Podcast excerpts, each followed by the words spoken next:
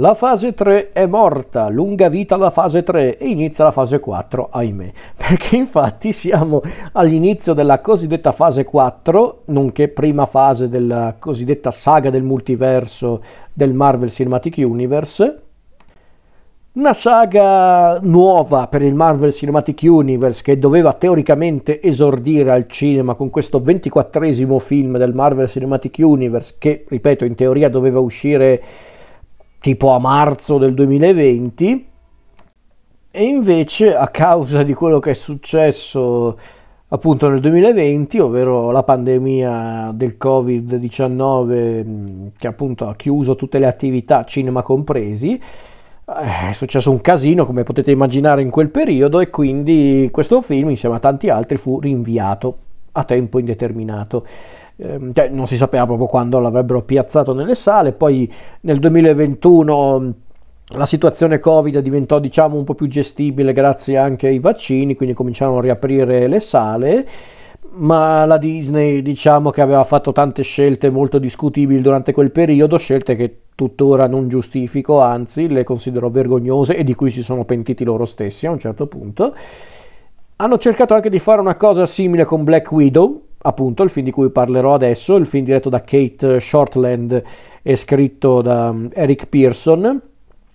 perché infatti avevano proposto questo film a luglio del 2021 proponendolo sia in sala che su Disney Plus, ma su Disney Plus dovevi comunque pagarlo, perché era, l'avevo messo tipo nella sezione VIP, dovevi pagarlo come se fosse proprio un biglietto. Chiaramente il risultato fu disastroso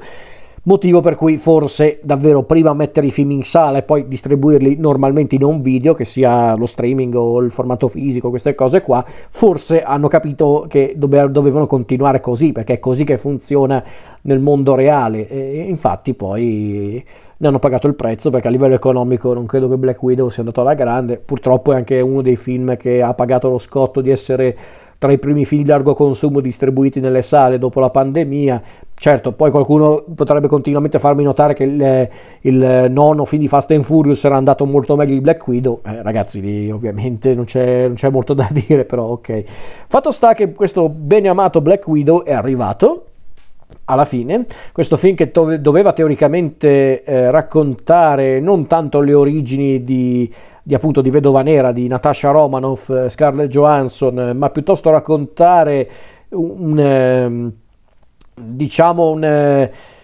come posso dire, un, un, evento importante della sua esistenza. Infatti, questa storia che vediamo nel film è ambientata nel 2016, quindi praticamente siamo tra Captain America Civil War e i film successivi del Marvel Cinematic Universe. Perché infatti vediamo Natasha, la vedova nera, che è ricercata dal segretario di Stato Ross, sempre William Hurt, perché infatti Natasha ha violato gli accordi di Sokovia, quindi è una fuggitiva, è una criminale teoricamente, e si rifugia quindi in Norvegia.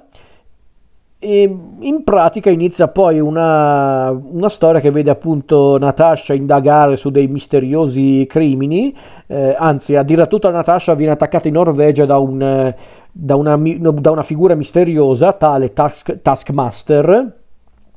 ma appunto Natasha sopravvive all'attacco di Taskmaster, incontra la sua sorellastra Yelena, Yelena Belova, interpretata da Florence Pugh, decidono di unire le proprie forze quando si incontrano a Budapest e scoprono con orrore che c'è una minaccia del passato, ovvero un loro capo, ovvero eh, Dreykov, questo losco figuro interpretato da Ray Winston, che a quanto pare è ancora vivo, che la fantomatica stanza rossa, ovvero la stanza in cui le, le vedove nere vengono addestrate, tra cui la stessa Natasha e Yelena, è ancora esistente. E quindi in pratica inizia la missione appunto di, di Natasha per fermare Dreykov e distruggere sta ben amata stanza rossa. Come potete notare già dalle, dalle basi il film potrebbe essere una sorta di Captain America The Winter Soldier ma al femminile che vuole magari anche che vuole che magari poi per modo di dire vuole effettivamente parlare anche di tematiche per l'epoca molto attuali come la questione appunto eh, diciamo quelle questioni legate alla discriminazione sessuale e di genere che andavano proprio per la maggiore in quegli anni, grazie, che vanno per la maggiore allora come vanno per la maggiore oggi, non è che è sbagliato trattare questi temi, bisogna farlo bene, però ecco, però, ecco questi temi vengono appunto affrontati in Black Widow, erano proprio gli anni del Me Too, non è un caso che infatti il nostro antagonista di turno, ovvero Dracov, interpretato da un uh, Ray Winston uh, in splendida forma e cattivissimo, è un po' il rappresentante di quel eh, maschio lercione che probabilmente popola ancora l'industria dello spettacolo. C'è gente che ha, ha notato la somiglianza tra Dracov e su certi aspetti Harvey Weinstein. Sicuramente non è un riferimento casuale, sono certo che qualche riferimento eh, era voluto in tutta sincerità è un film che teoricamente vuole raccontare le origini di, neanche le origini, ripeto, diciamo piuttosto il retroscena del personaggio di Black Widow, di Vedova Nera, Natasha. Un cast anche ricco vuole presentare questa storia, visto che nel film abbiamo a parte Scarlett Johansson, che ripeto, lei bravissima, anche bellissima, ma soprattutto bravissima come attrice, ma purtroppo nel Marvel Cinematic Universe non l'hanno mai sfruttata. Eh, perché se guardate questo film e poi guardate dei film che aveva fatto poco tempo prima come Jojo Rabbit di Taika Waititi e Storia di un matrimonio, cioè, un'altra attrice ragazzi, è eh, proprio un'altra attrice. Eh, però appunto abbiamo Scarlett Johansson protagonista, abbiamo Florence Pugh che è un'attrice lanciatissima e anche lei dannatamente brava, abbiamo David Harbour nei panni Red Guardian, abbiamo anche Rachel Wise, addirittura Rachel Wise, Ray Winston, eh, insomma un cast alla base molto ricco e molto interessante. E il film per me, ragazzi, è una sola incredibile, in tutta sincerità. Mi verrebbe da dire che è un film brutto, in realtà non è neanche brutto. E per me, come Captain Marvel, è, è, è, mediocre, non mi fa né caldo né freddo. Cioè, in realtà, no, mi fa più freddo che caldo, in tutta sincerità. Perché dico questo? Perché al di là del film in sé, che è un film di spionaggio, sì, è un film di spionaggio d'azione abbastanza regolare, ma non particolarmente memorabile. Ma la cosa triste è che, un pochino anche, anche come Captain Marvel, questo film mi fa un po' arrabbiare e quindi me lo fa anche non poco disprezzare per diversi motivi. Innanzitutto per certi motivi anche tecnici e e, diciamo di resa scenica perché per esempio io non ho mai capito perché hanno inserito il personaggio di Red Guardian perché il personaggio di Red Guardian sarà pure simpatico David Harbour eh, per carità ma il personaggio non serve a niente in sto film ma proprio a niente. Capisco Elena capisco il personaggio di Rachel Wise eh, Melina ma cosa serve Red Guardian in sto film? non l'ho mai capito. Apprezzo anche qualche idea alla base, come la questione della stanza rossa, che diventa una roba effettivamente alla base molto inquietante in questo film. Mi piace anche un po' la svolta del personaggio di Taskmaster, che anche qua è uno di quei personaggi dei fumetti che hanno un po' riscritto uh, al cinema, il che mi va benissimo, per carità non è un problema per me. Eh, però appunto guardando il film ero lì che io non l'ho visto al cinema perché in quel periodo mi rifiutavo di andare al cinema a vedere la roba della Disney perché la Disney non meritava i miei soldi per tutte le scelte che ha preso in quel periodo e tuttora io sono molto esigente con i loro film. Ecco guardando il film ero lì che pensavo ok il, io ci vedo anche qualcosa di interessante alla base perché ripeto l'idea della stanza rossa di Dreykov lo stesso dramma che riguarda le vedove nere è anche forte secondo me, quindi alla base questo film secondo me al di là del fatto che è un film con protagonista la vedova nera poteva essere anche molto interessante ma non lo è. Perché? Per tanti motivi, perché innanzitutto sul discorso puramente tecnico, che si tratti della regia, della confezione stessa, dalle musiche alle scenografie, agli effetti speciali, tutte queste cose qua, è un film abbastanza anonimo, se non proprio bruttino in certi punti le scene d'azione secondo me sono davvero dimenticabili, eh, anche proprio a livello estetico cercano un po' di, di, neanche di riciclare, proprio di ricalcare Captain America The Winter Soldier e il risultato è questa roba qui, in tutta sincerità, e a me non è che ha convinto tantissimo, anzi eh, l'ho trovato proprio davvero neanche brutto, anonimo, proprio tipico e, e pote, poteva anche andare bene che fosse tipico se, se ci fosse stata un'altra grande cosa che che può fare la differenza in film di questo genere, ovvero il cast, i personaggi a dirla tutta. Ma il problema è anche questo, i personaggi non mi dicono niente in questo film. Natasha, Scarlett Johansson è la protagonista più anonima di questo mondo, già nei film corali non è che brillasse particolarmente la vedova nera. Eh, qua invece, boh, cioè, anche il percorso che vive la vedova nera c'è effettivamente in questo film. Natasha effettivamente cresce in questo film, ha un suo arco narrativo. Io non lo vedo in tutta sincerità. Eh, ripeto, David Harbour, eh, Red Guardian potrebbe anche non esserci. Dracov è un cattivo abbastanza tipico che perlomeno si risolleva un po' grazie al suo attore, ovvero Ray Winston. Rachel Wise eh, è sempre molto affascinante, ma anche il personaggio di Melina. Pff, non mi dice niente. Forse l'unica che riesco un po' ad apprezzare è Yelena, ma forse più che tutto per Florence Pugh, perché lei è davvero brava. È l'unica cosa che mi sento di salvare di questo film, ovvero Yelena Belova, è l'unico personaggio che davvero mi rimane impresso in questo film. Però i personaggi in sé non mi dicono niente in eh, Black Widow. Sarà anche che l'ho visto in italiano e eh, quindi forse il doppiaggio non ha aiutato perché la maggior parte dei personaggi eh, russi, da Elena, Alexei, forse anche Melina, non mi ricordo, parlano tutti con questo accento russo proprio stereotipato che proprio anche no, ragazzi, forse è anche così in lingua originale, eh, credo di sì, però dai.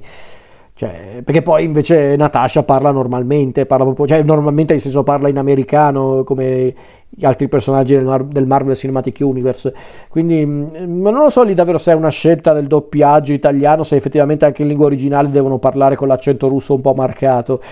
Però anche no, mi spiace.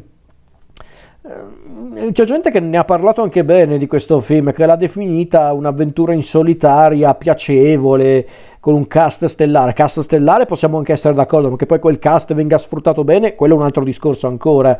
in tutta sincerità. Eh, io lo trovo davvero un film proprio mediocre, mm, che non mi dice nulla in tutta sincerità. E io onestamente avrei voluto anche dare una chance a un film con la vedova nera, perché io da una parte pensavo, tra tutti i personaggi del Marvel Cinematic Universe visti fino a quel momento, tra anche le protagoniste, cioè i protagonisti, le protagoniste perché stiamo parlando di figure femminili, ma tra le protagoniste del Marvel Cinematic Universe...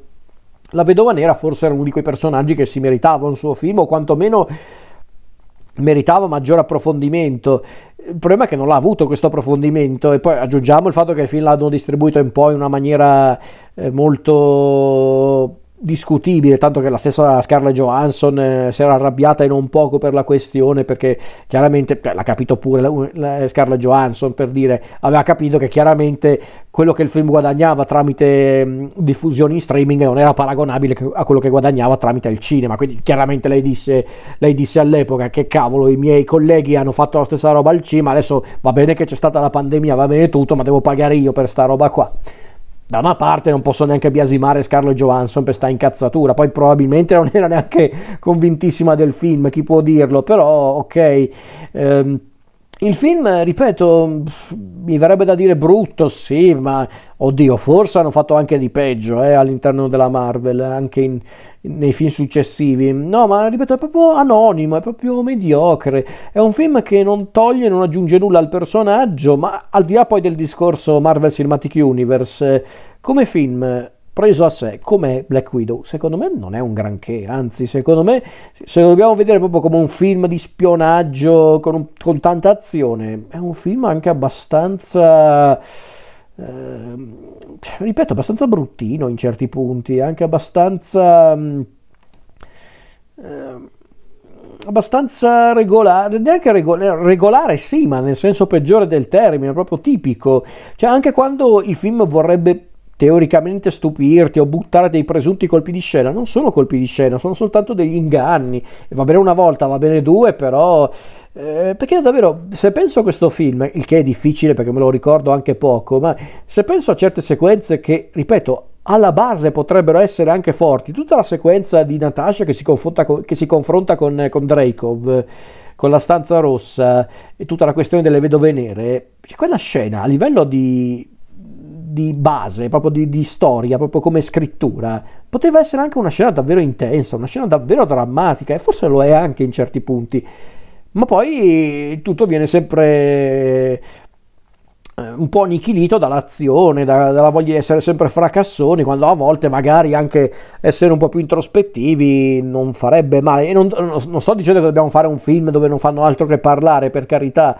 ok, ma un compromesso, un, una, un, momento drammatico con una scena d'azione, magari anche quella drammatica, invece no, devono star lì a fare le scene fracassone, devono pure anche qua inserire l'umorismo con la battuta che magari all'inizio può anche fare un po' ridere, ma poi basta sulla questione della posa che, eh, che assume la vedova nera quando cade a terra, basta, va bene una volta e mi fa anche un po' ridacchiare, va bene siete autoironici, vi faccio gli applausi per carità, ma anche basta alla, alla, quinta volta che insistete con sta roba, perché poi questo è anche uno di quei casi in cui posso capire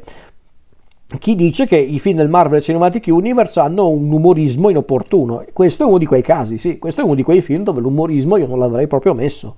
in tutta sincerità, magari battute ironiche per carità, robe che ne so, che potete vedere in certi film di Christopher Nolan come Inception, quelle cose lì, per farvi capire, per farvi un esempio proprio così, eh. cioè, però non le gag, non le battute, le situazioni ridicole con Red Guardian che viene messo lì giusto per fare la macchietta comica, cioè, dai, ma che è sta roba? Quindi no, mi spiace se questa doveva essere la, eh, la scoppiettante prima parte della fase 4, eh diciamo che i presupposti non erano proprio eccezionali, infatti poi si è vista come è andata avanti la Marvel da qui in poi. Quindi no, per me questo film proprio potrebbe anche non esistere e potrei dormire tranquillo, nonostante l'esistenza effettiva di questo film.